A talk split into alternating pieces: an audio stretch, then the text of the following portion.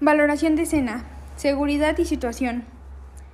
Verifico el entorno, si existe algún derrumbe o algún riesgo para mí o para el paciente.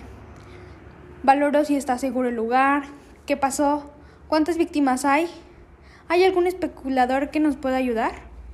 ¿Estoy seguro yo? Después de eso pasaremos al estado de conciencia, realizando el ABBI, alerta, verbal, dolor, inconsciencia. En el alerta le preguntaremos, señorita, ¿se encuentra bien? En caso de que no me mire o no responda, pasará al verbal, que no es, que es al no responder. Pasando al dolor, buscando alguna parte donde ella pueda sentir dolor y si no, pasará a estado de inconsciencia. En caso que no responda en ninguno de los anteriores, tenemos que verificar si respira haciendo el mes.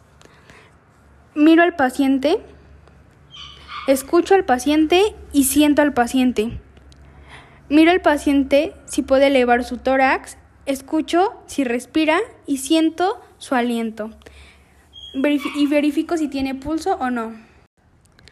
Después de lo anterior, tenemos que llamar a servicios de emergencia indicarles tipo de incidente, lugar de evento, número de víctimas, género, edad, estado,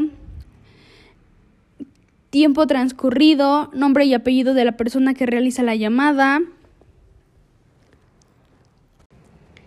Después pasaremos a la valoración secundaria, identificando lesiones que no se descubrieron en la valoración primaria, como examen físico por regiones, interrogatorio amplia, en estado consciente como alergias, medicamentos, problemas en la salud, libaciones, ingesta y antecedentes.